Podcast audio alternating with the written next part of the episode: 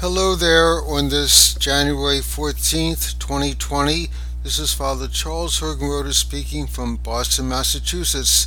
Today I'd like to reflect on some of the passages, a short summary of Pope Francis's message for the 54th World Day of Peace, January 1st, 2021. And his uh, message is the following a culture of care or caring as a path to peace. A culture of care as a path to peace. In his greeting, he begins At the dawn of a new year, I extend cordial greetings to heads of state and government, leaders of international organizations, spiritual leaders, followers of the different religions, and to men and women of goodwill.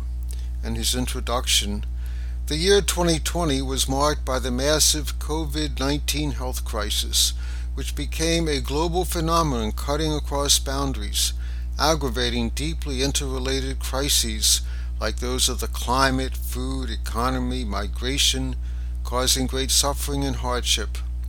I think especially of all those who lost family members or loved ones, all who lost their jobs.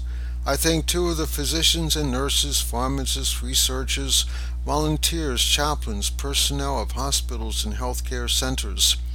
They have made and are continuing to make great sacrifices to be present to the sick, to alleviate their sufferings, and to save their lives. Indeed, many of them have died in the process.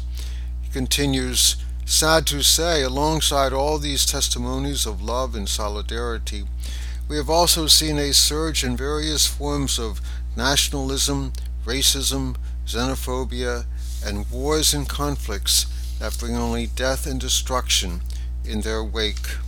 And he speaks about the care and the ministry of Jesus. Jesus' life and ministry represent the supreme revelation of the Father's love for humanity. In the synagogue of Nazareth, Jesus showed himself to be the one consecrated by the Lord, sent to preach good news to the poor, to proclaim release to the captives and recovering of sight to the blind, to set at liberty those who are oppressed. In his compassion, Christ drew near to the sick in body and spirit, brought them healing. He pardoned sinners and gave them new life. Jesus is the Good Shepherd who cares for his sheep.